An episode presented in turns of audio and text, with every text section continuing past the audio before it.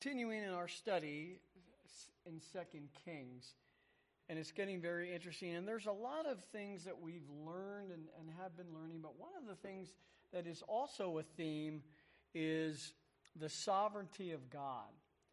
And we see the sovereignty of God in His blessing those who don't deserve it, but because they're His people, they receive His blessing sometimes.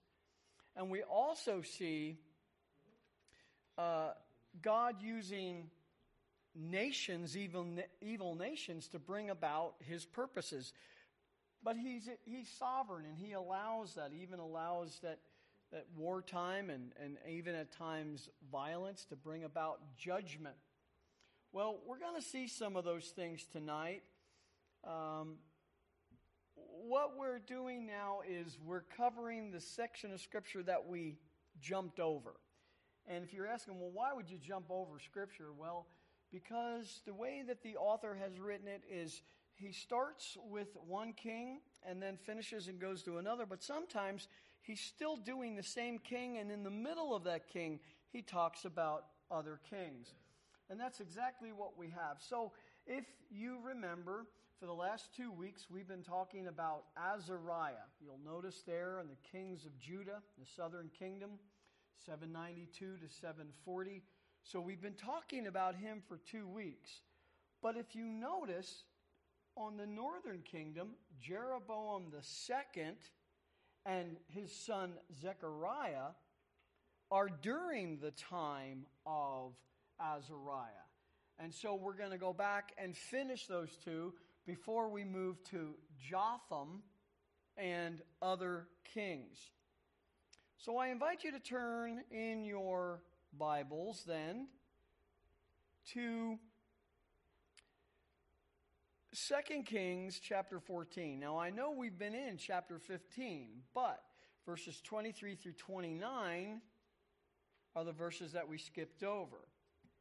And then we're still in chapter 15 because verses 8 through 12 of chapter 15 is the reign of Zechariah. So we're going to learn about two northern kings Jeroboam second, who lives up to the name of Jeroboam, which is not good, and his son Zechariah, which follows in the footsteps of both Jeroboams.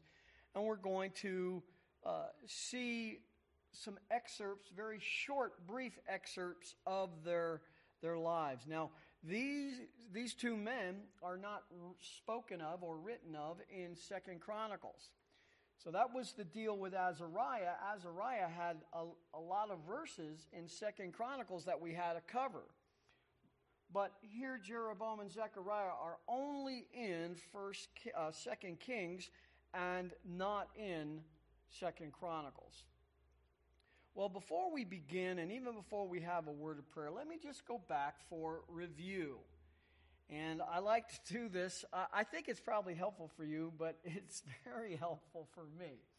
Uh, all of these different kings and the years that they're in, and, and whether they're the southern kingdom or the northern kingdom, and then to bring what happened last time into the context of the kings that we're studying now. So, as I said, we had been talking about Azariah for the last two weeks, 2 Kings 15 and 2 Chronicles 26.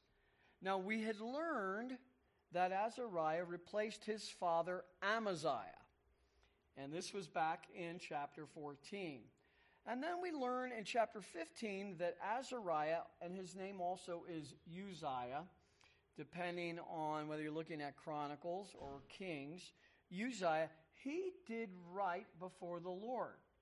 So before we start cheering, what hap- what's going to happen is what has happened numerous times. They start out right, but they don't finish well. And not only did he do what was right before the Lord, but as long as he did right before the Lord, the Lord blessed him and he did a lot of uh, rebuilding. He also built up the military, and he also had some military successes. Well, what happens sometimes because of our sinful nature is he was filled with pride, and that's the beginning of the downfall. We see the same thing happen to his father Amaziah. If you remember, Amaziah had a few little victories and had a swelled head and went after one of the kings, the kings of the northern kingdom. And he, the, the king of the northern kingdom said, uh, I don't think that's a good idea. Why don't you just stay there, live in peace? But he did not. And Judah was defeated by Israel, and Amaziah was taken into captivity for the northern kingdom. Well, eventually he was released, but Azariah uh, is now the king. What did he do? How did he express his pride? Well, maybe not so much militarily, but he, he entered into the Holy of Holies to burn incense when only the priests can do that. So he thought that he was holy enough to go into the, the tabernacle. Now, some have said that one of the reasons why he may have done this was because the Canaanite kings, they have those titles, that they're both priest and king uh, as they serve their false God. Well, there you have it. They serve a false God. Uh, they are false priests, uh, and maybe they're kings, but maybe not good kings. So anyway, some someone had said that maybe he's trying to copy them, that he could be even the priest. Well, he goes into the holy, uh, the middle section before, and he doesn't make it into the holy of holies. And as he's going there to burn incense, just before he does, he becomes a leper. God strikes him with leprosy. So the priests were there trying to oppose him. He wouldn't listen. All of a sudden, he was struck with leprosy, and the priests like got him out of there immediately, and so did he get himself out of there. And he had leprosy until his death. So that was the second part and the last part of Azariah. In the meantime, we see Jeroboam the second and his son Zechariah. And so that's where we're going to pick it up. And we'll pick that up in chapter 14 of 2 Kings, beginning in verse 23. But before we do, let's bow in a word of prayer. Heavenly Father, we thank you for your word. We thank you for the truth of it, the truth of the events, but also the spiritual lessons that are there. And Father, one of the things we see is that the kings in 1st and 2nd Kings, the majority of them, Lord, are, are showing us what depravity is and are showing us what carnality is and showing us what, what a person does when they don't have the Holy Spirit. And Father, even though that's different with us as believers, it's sad to say that we sometimes give in to the flesh and carnality. And Father, we ask you to help us not do that. We ask you, Father, to teach us these lessons tonight and even to see your sovereign hand that we know of as your providential hand, the invisible hand of God at times. And we ask you, Father, to teach us from that. And in all of these things, Lord, we ask that you are glorified. And we pray this in Jesus' name. Amen. All right, so let's go to 2 Kings chapter 14 and we want to pick up verses 23 through 29, and this is the section that we skipped over uh, to finish Azariah's life.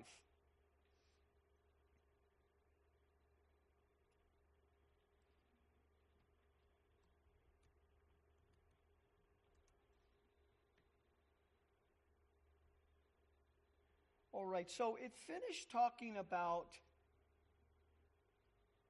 Azariah in uh, verses 21 and then verse 22. And then it breaks into to talk about Jeroboam the second. By the way, I don't know who would name their son Jeroboam. That would be like naming your daughter Jezebel or your son Judas. But they named him Jeroboam.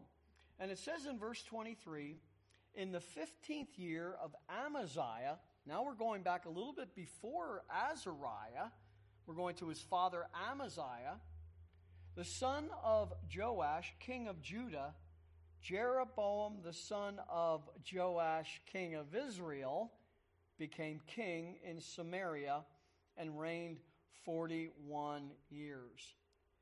Now, when we look at this map here uh, and this chart, we see Jeroboam II, and the dates that are given for him are 782 to 753. Well, if you do the math, It only looks like it's 30 years. So we understand then that this means that Jeroboam was co king with his father Jehoash. So this is, even though some people say, well, that's a contradiction, no, it's not. We find this very often where the son will accompany the father, perhaps in training, or because, like in Amaziah's case, he was out of he was out in, in captivity. But we, we believe that there was another 10 years that he was co regent, if you will. And so it totaled 41 years.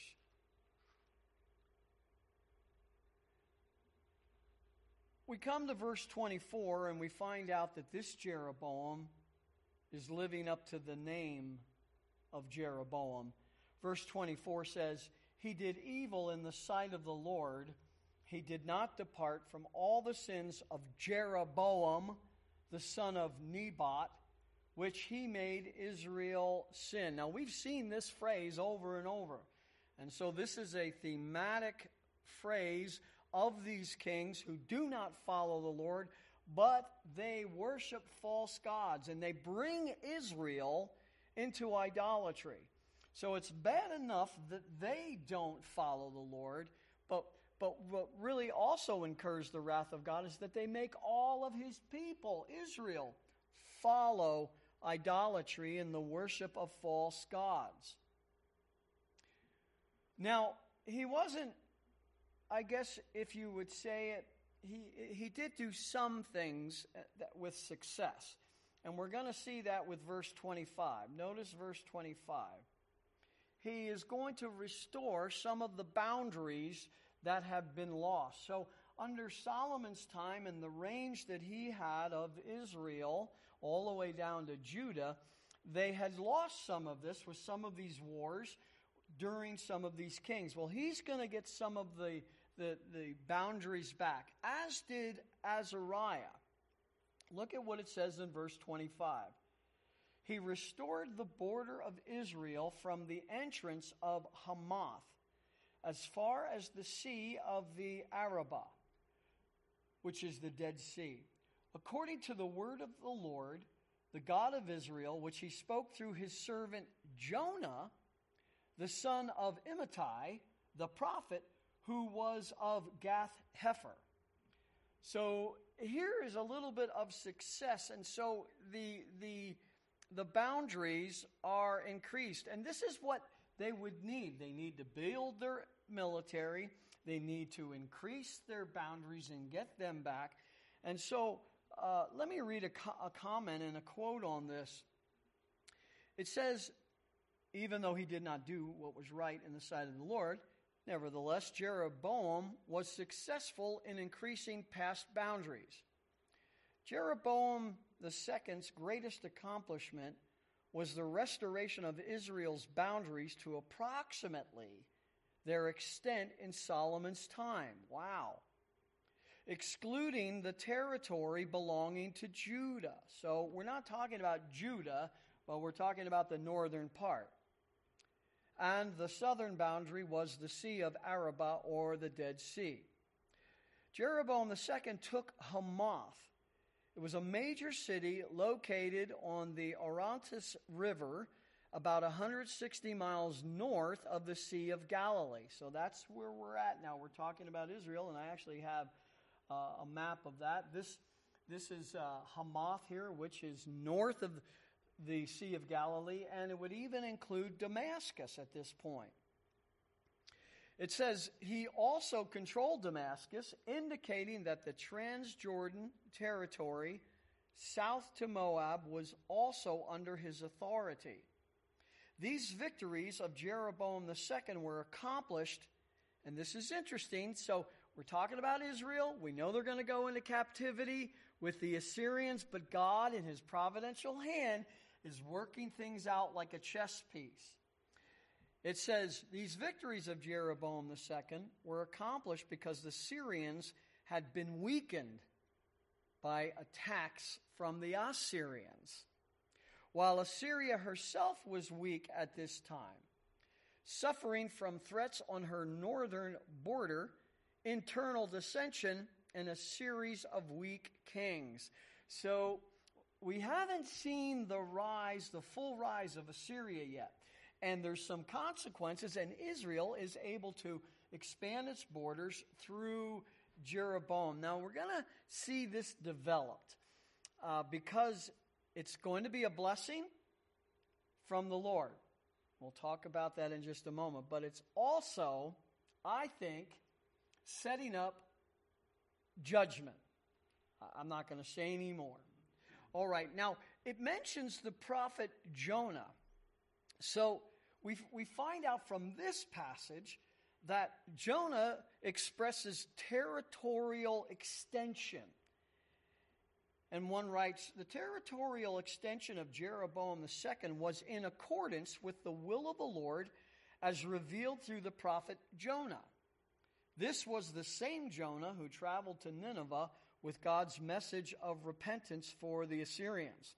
And I guess at this time, I just want to say it is really cool for Lou and I to be having these uh, interacting prophets and prophecies and the kings to see all that happen. We're also going to see Hosea and Amos in this at this time.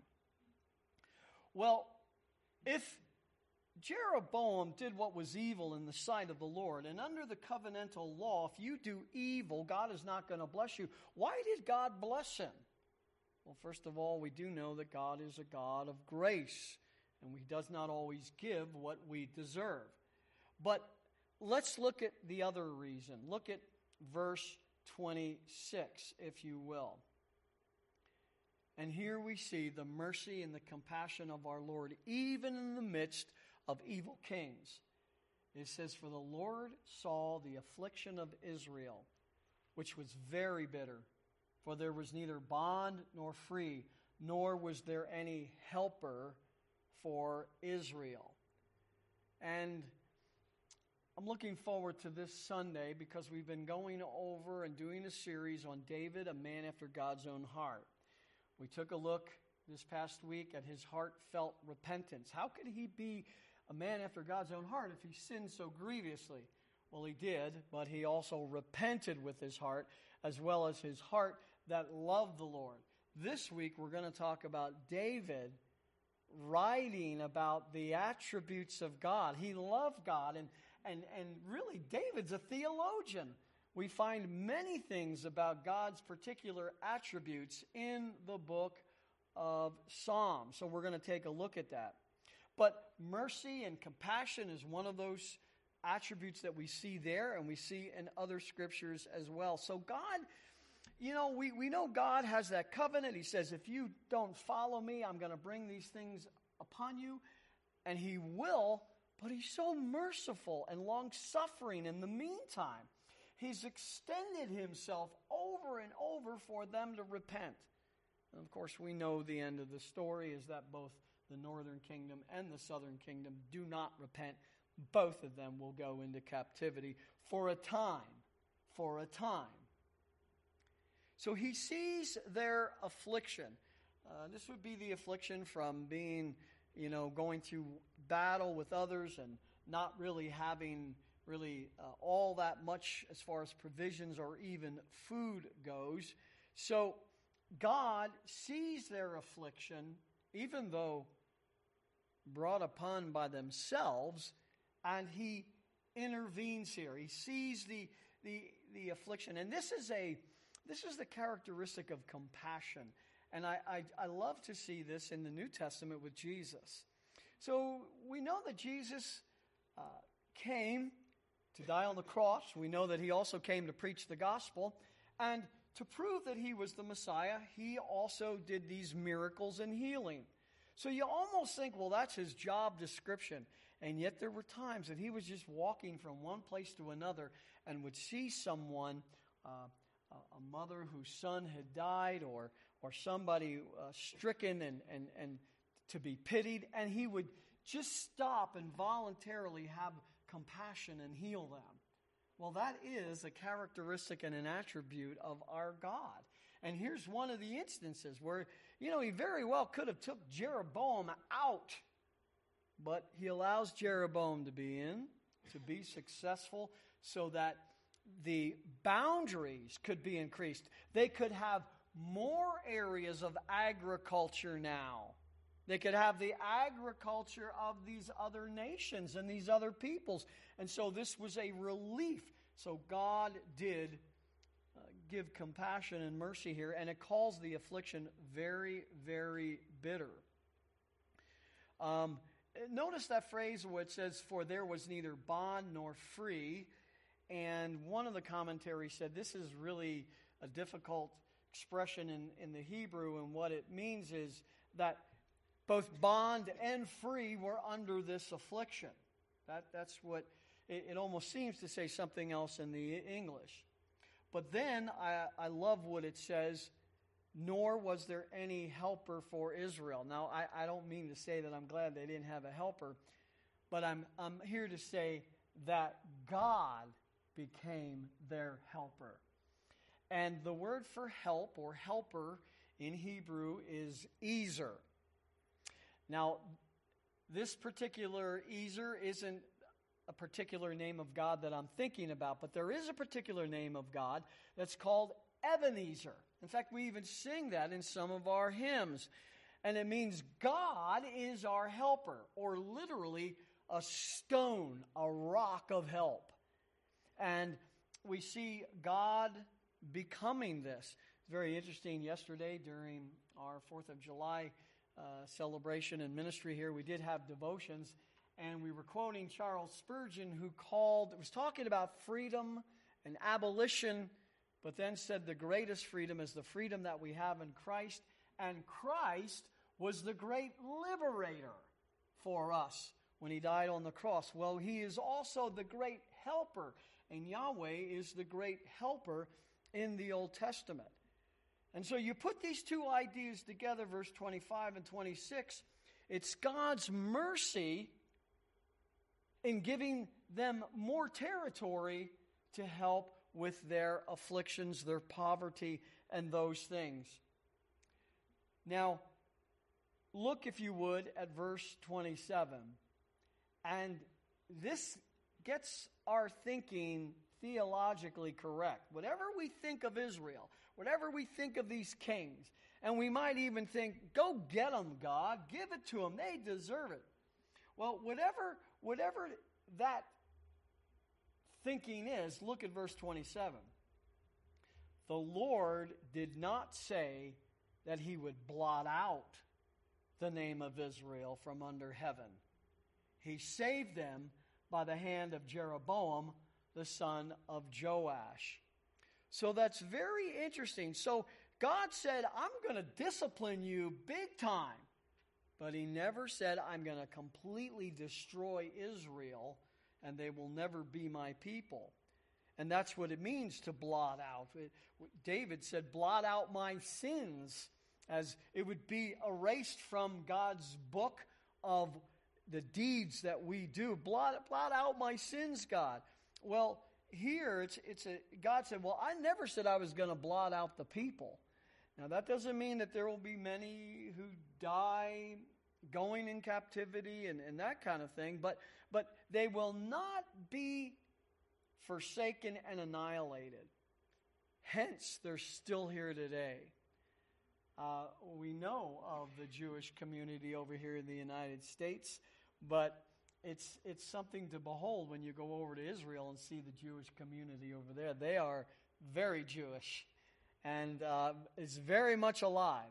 Both the Orthodox Jews are very much alive with the wool black hats, even in the middle of summer, and the curls on the sideburns that they won't shave, and even the little boys uh, about Cooper's age, kind of cute. They'd have that, be dressed in black, and they'd have the black wool hat and course, they didn't have long curls, but they were starting to get the curls on the side.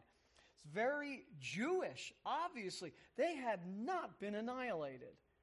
Now, there's a lot to say theologically as to what has happened to Israel, but we know this. If God says, I have not said I'm going to blot you out, do you think He will bring Israel back to His plan and fulfill His word and His prophecies? You know He will. He's a God of faithfulness and a God of covenant. So it doesn't mean that he would annihilate them.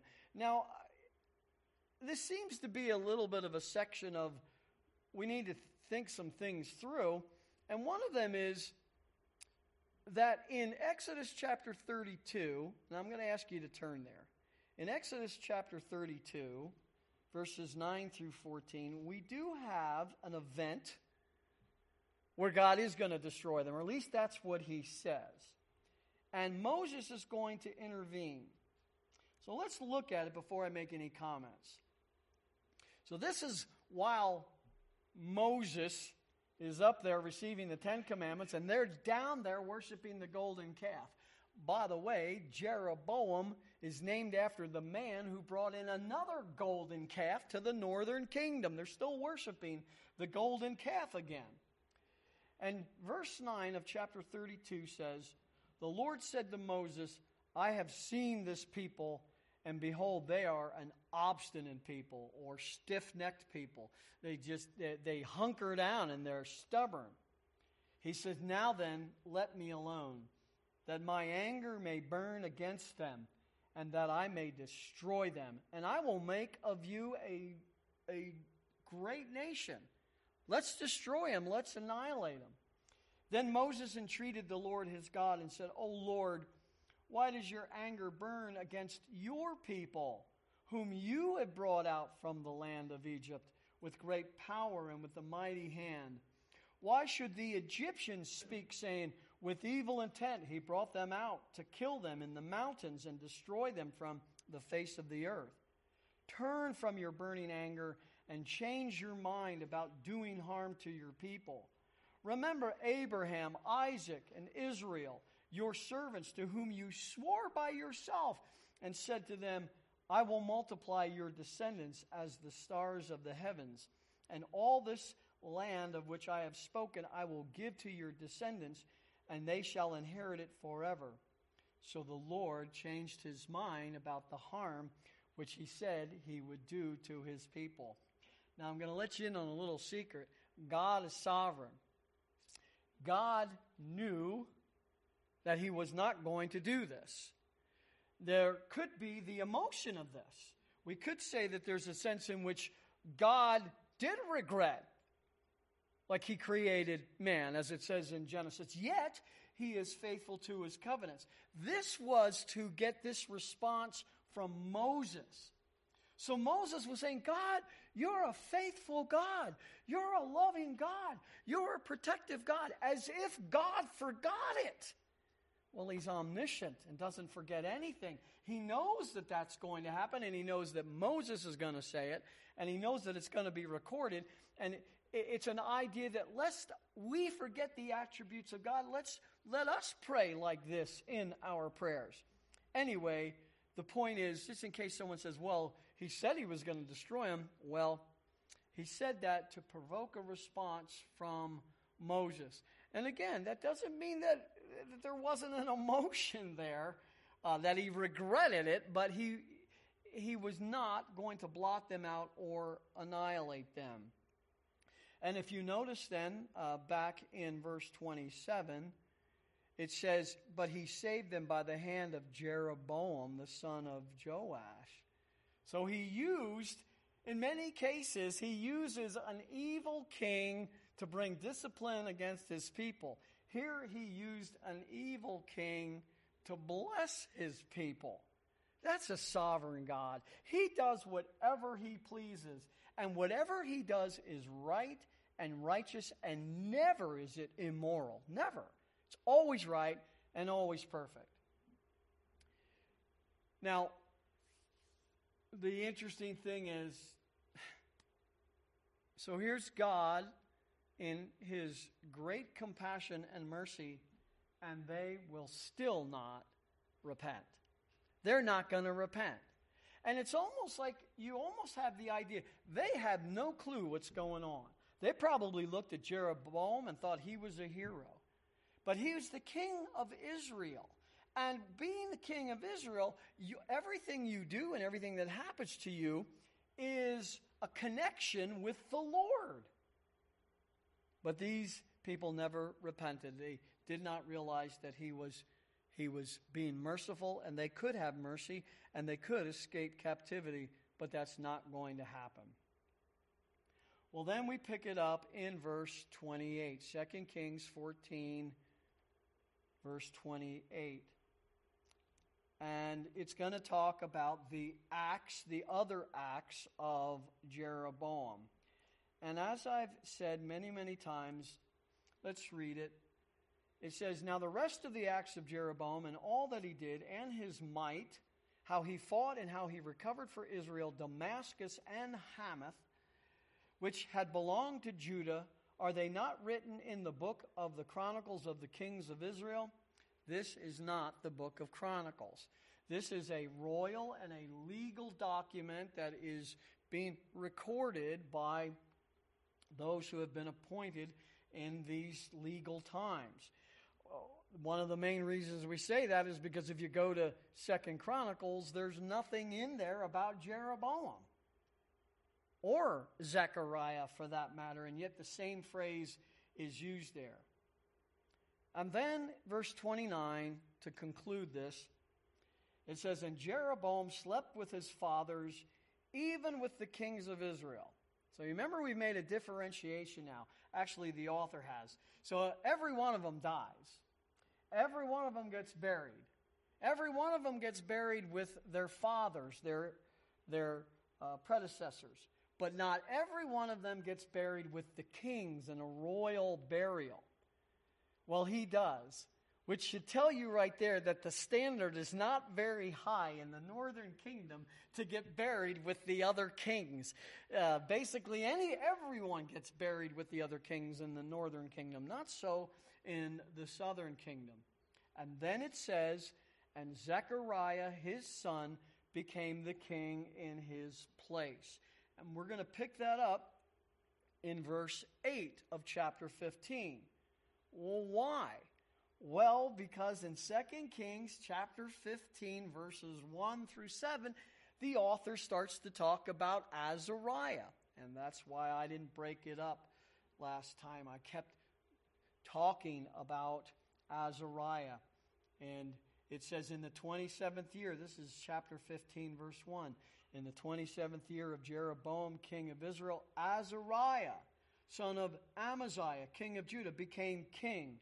He was 16 years old when he became king, and he reigned 52 years in Jerusalem, and his mother's name was Jecoliah of Jerusalem. So we continued with that, and we found out about his leprosy, but all King says is, and he was struck with leprosy. And we're left to wonder what happened.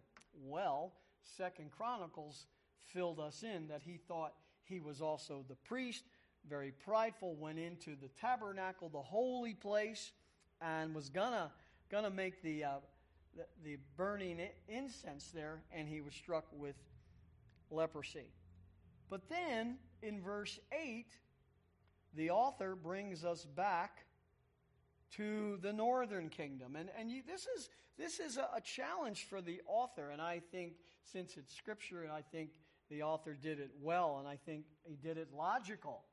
And, uh, and we do this, if you notice the way that we talk. Oftentimes, uh, you know, we, depending on how much detail we want to give, we're, we're saying, well, then this happened, but, but then this happened over here. Oh, and let me get back to the story. So, so either we, we are very logical with detail, or we just can't stay on topic. But uh, actually, the scriptures do. All right, so let's go to verse 8, and we're going to cover verses 8 through 12. And we're going to talk about Zechariah and these few verses that talk about Jeroboam's son. Now, before we do, I, I want to just talk about several of the Zechariahs in the Bible because it does become a little confusing. And there's not always total agreement by some of the commentaries. But the first Zechariah that I'm going to mention, of course, is the one that's the most famous, uh, the one who wrote the book Zechariah. Now, he is distinguished in Zechariah chapter 1, verse 1, as the son of Berechiah.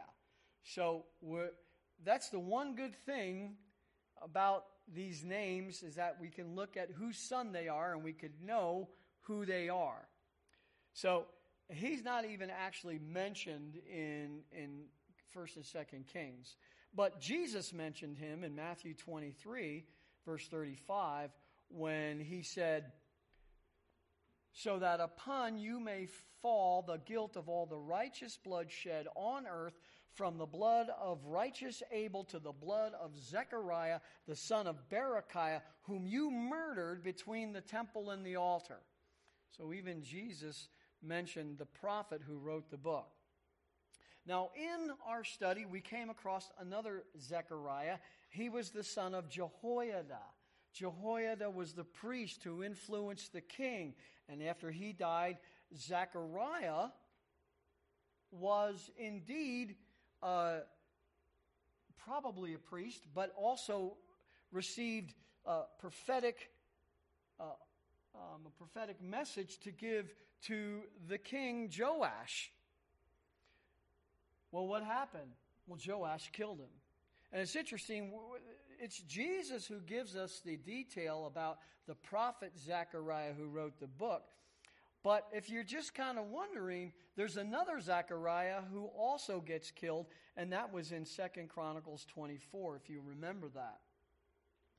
And then there appears to be another Zechariah who, who I call the unknown prophet which is kind of tongue in cheek because we know his name is Zechariah. But that's all we know. Now, some people will try to equate him with some of the other Zechariahs, but uh, John MacArthur writes Zechariah, an unknown prophet, this was from Second Chronicles 26 5, an otherwise unknown prophet during Uzziah's reign, not the priestly spokesman, that was the son of Jehoiada in 20, uh, 2 Chronicles 24, nor the prophet who wrote the book, Zechariah. So, uh, at least uh, MacArthur is one of the commentaries that says, no, there's a difference between the prophet and then the priest, Zechariah, and then this prophet. Well, now we're looking, and this isn't all the Zechariahs, but I'm not going to. I'm not going to take the time to go in all the Zechariahs. All right, so now we have Zechariah, the son of Jeroboam II, who's going to become the king. And this is where we're going to learn about him, verses 8 through 12. Now let's look at verse 8 then. It says, In the 38th year of Azariah, so we go back here, and this is what's happening. So, uh, Azariah uh, begins around the same time that Jeroboam begins, except Jeroboam becomes the sole king around 782.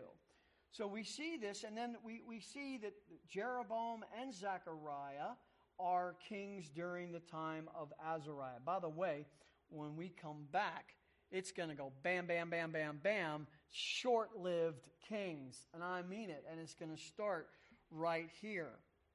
Verse 8 says, in the 38th year of Azariah, king of Judah, Zechariah, the son of Jeroboam, became king over Israel in Samaria for six months. Not six years, six months. So he is the son of Jeroboam, and we're going to find out that he's going to follow his father Jeroboam and the old Jeroboam.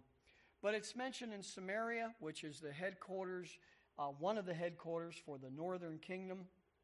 And uh, this is where Ahab was and where he built his palace. And when we went over to Israel, we were able to go to Samaria, and I showed the pictures in that.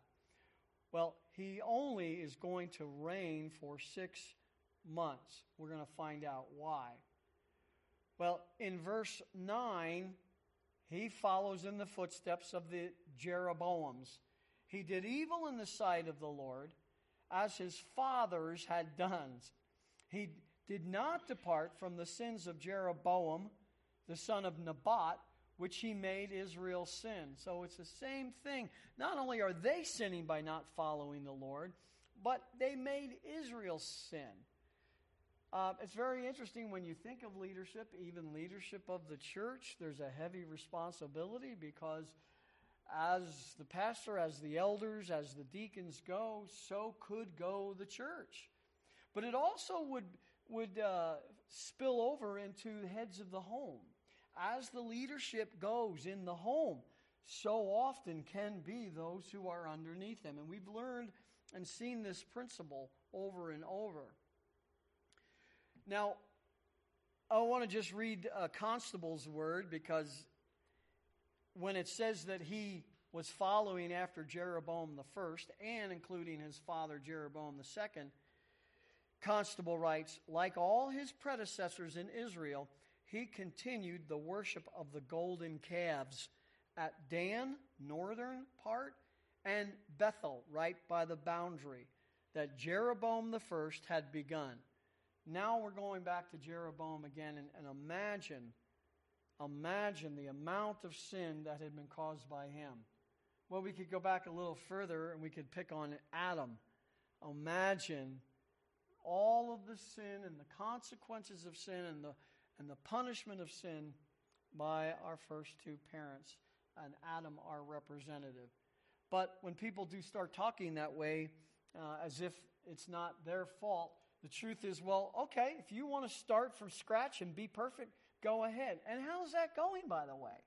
Not very well. And, and we have to remember, they were perfectly innocent.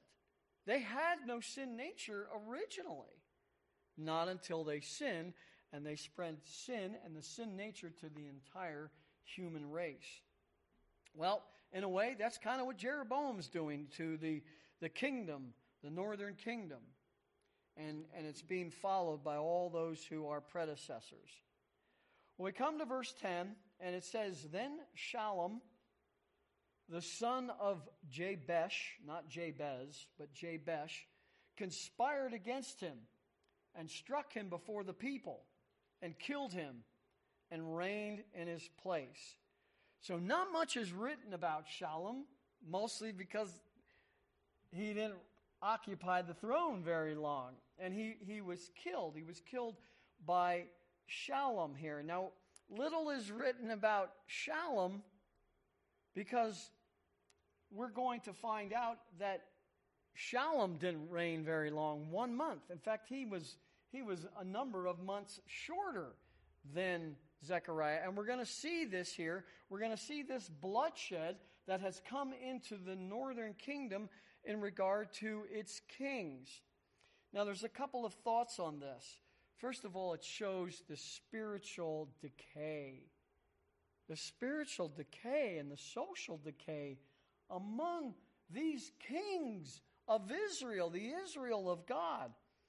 One writes, the openness of Shallum's deed is expressive of Israel's spiritual and social degradation. Uh, another commentary said that this proves that he, in the six months, probably wasn't liked by the people because they witnessed his killing and they didn't interfere. And that's a possibility. It could also show their spiritual decline and degradation. Um, and then obviously, Shallum isn't all that well liked either, which we'll find out. Well, then, verse 11 is going to tell us about these documents, the royal and legal documents. Now, the rest of the acts of Zechariah, behold, they are written in the book of the Chronicles of the Kings of Israel. That is a royal and legal document because Second Chronicles does not talk about this Zechariah at this time. But we find an interesting verse, conclusion to this, in verse 12. This is the word of the Lord which he spoke to Jehu, saying, Your sons to the fourth generation shall, shall sit on the throne of Israel. And it was so. So again, we see the sovereignty of God even in fulfilling all of these things. But I want to talk about this for just a moment. I want to talk about this word of the Lord that came to uh, Jehu while he was reigning. In 2 Kings chapter 10, verse 30, so we're going back a little ways, it said, The Lord said to Jehu, so this would have been through the voice of an unknown prophet, because you have done well in executing what is right in my eyes, and have done to the house of Ahab according to all that was in my heart, Your sons of the fourth generation shall sit on the throne of Israel. Now, what did he do? Well, he eradicated the house of Ahab, which was a fulfillment of the prophecy of Isaiah. But he also did a little bit more than that, that he got into trouble. So he wasn't the, wasn't the best king, and it almost seemed like he was, a, he was just the right king for the job because he was pretty bloodthirsty. Well, well, we'll see that in a moment. Nevertheless, he did accomplish and he annihilated the house of Ahab because of all of its sin and the, and the sin of Jezebel that had happened to the northern kingdom. Now, let's talk a little bit about that bloodshed. We also remember that he not only killed the house of Ahab, but at the time, anyone who was associated with it, whether they were of the house of Ahab or not. And if you remember, we talked about that there was going to be judgment on him. Now, there's going to be both judgment and blessing. How can God do that? I mean, it should either be judgment or it should be blessing. Well, not if you're a sovereign God. You can give both blessing and judgment. You can not give full blessing and not give full judgment at the same time if you're God. And whatever he does is right. And if you remember, we went to the prophet Hosea, uh, where Lou also went to. And we find out in Hosea chapter 1, verse 4, who was another prophet during this time. And it says in Hosea 1 4, and the Lord said to him, Name this son Jezreel for yet a little while, and I will punish the house of Jehu for the bloodshed of Jezreel, and I will put an end to the kingdom of the house of Israel. Now, not only does this answer how can you have blessing and judgment, it also answers the question that God is a righteous God. He will give the right blessing to the right action, but He would also give the right judgment to the right sin. And so we see God doing this. It is interesting because even Amos in chapter 7 is going to talk about this bloodshed now. The bloodshed that Hosea talked about. And here Amos says, The high places of Isaac will be desolated, and the sanctuaries of Israel laid waste.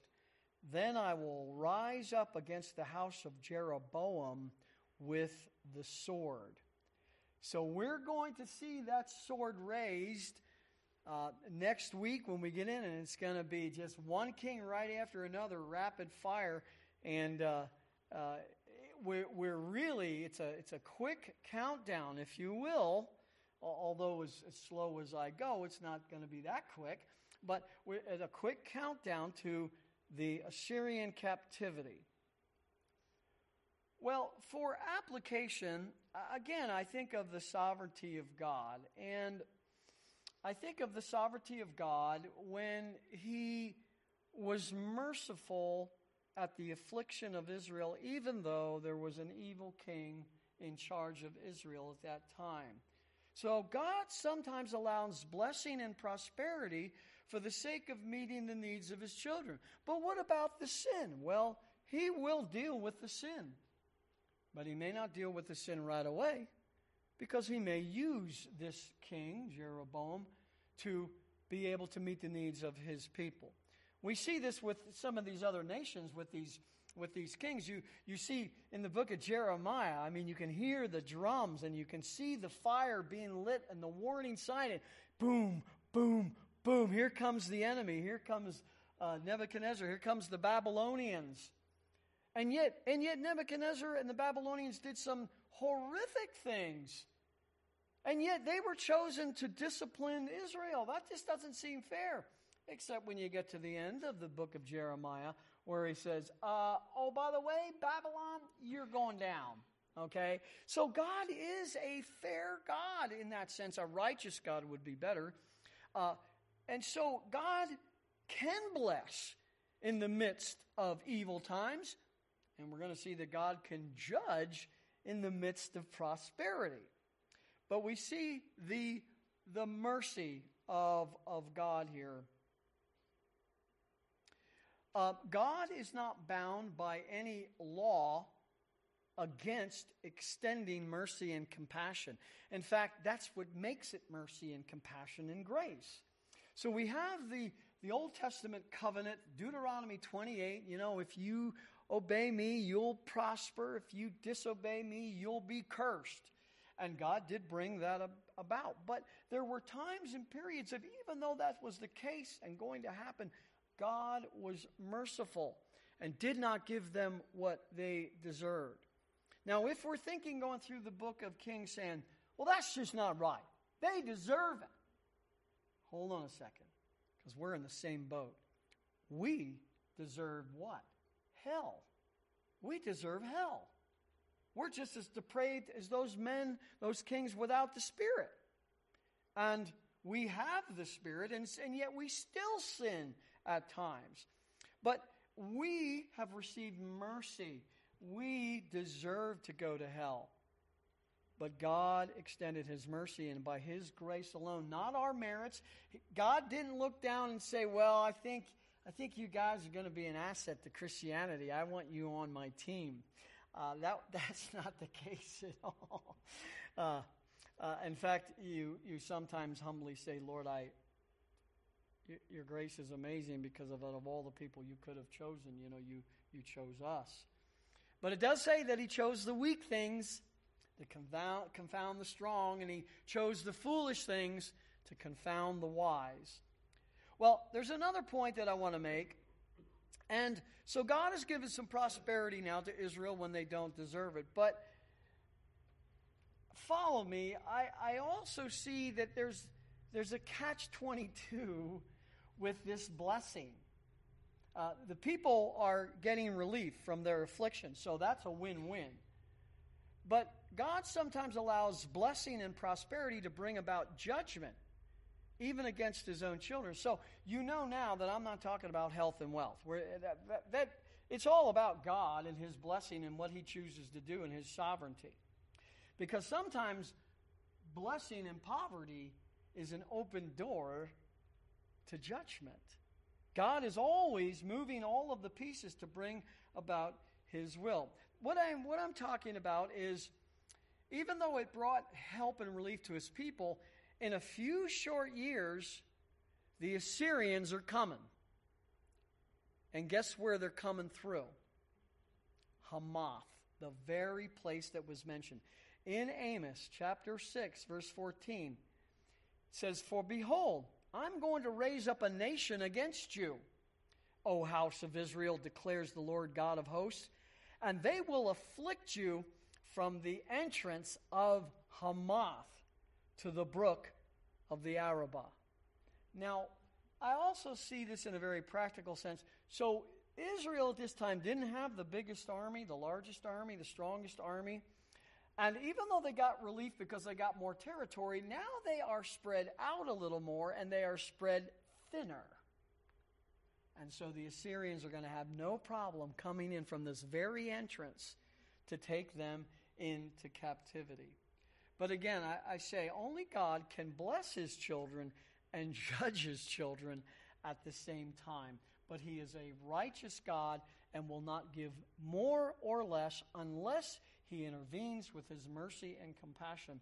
And if you remember on Sunday, that is what David called upon. The, the sin of murder, there is no sacrifice you can do. If you are forgiven, it's only because of the mercy of God, your faith in God and, and His uh, down the road provision through the Lord Jesus Christ. But the, the, if, if one murdered, and I don't mean self defense, if one murdered in violence or whatever, or in deceit, like with David, the punishment is death. The punishment is death. When David confessed his sin, the Lord said, You will not die. And that Psalm 51 is such a beautiful psalm of probably the most mature repentance we can ever find in the Bible, as well as a description of the man, David, still a man after God's own heart. All right, let's close in a word of prayer. Father, we have seen your sovereignty. And Father, thank you because we always need to be reminded of your sovereignty. Lord, I believe spiritual discernment is dependent upon knowing that you are sovereign in all events, whether there are times of good, prosperity, or whether there are times of evil. You will bring about your purposes and your plans. And Father, we see also to your, your specific mercy to your people, your people Israel. And Father, we look forward to their restoration. But Father, we too are your people. We have been grafted in. We are the infamous Gentiles. But through your mercy, you have even given mercy and compassion and grace to us through the Lord Jesus Christ. And so, Father, we thank you for that. And we ask, Lord, we don't want to say, help us not be like Israel, but we want to say, Lord, help us not be like our sinful nature that resides within us. Let us be like Christ through the Holy Spirit, the power of the new nature. And Father, we'll give you the power and the glory. In Jesus' name we pray. Amen.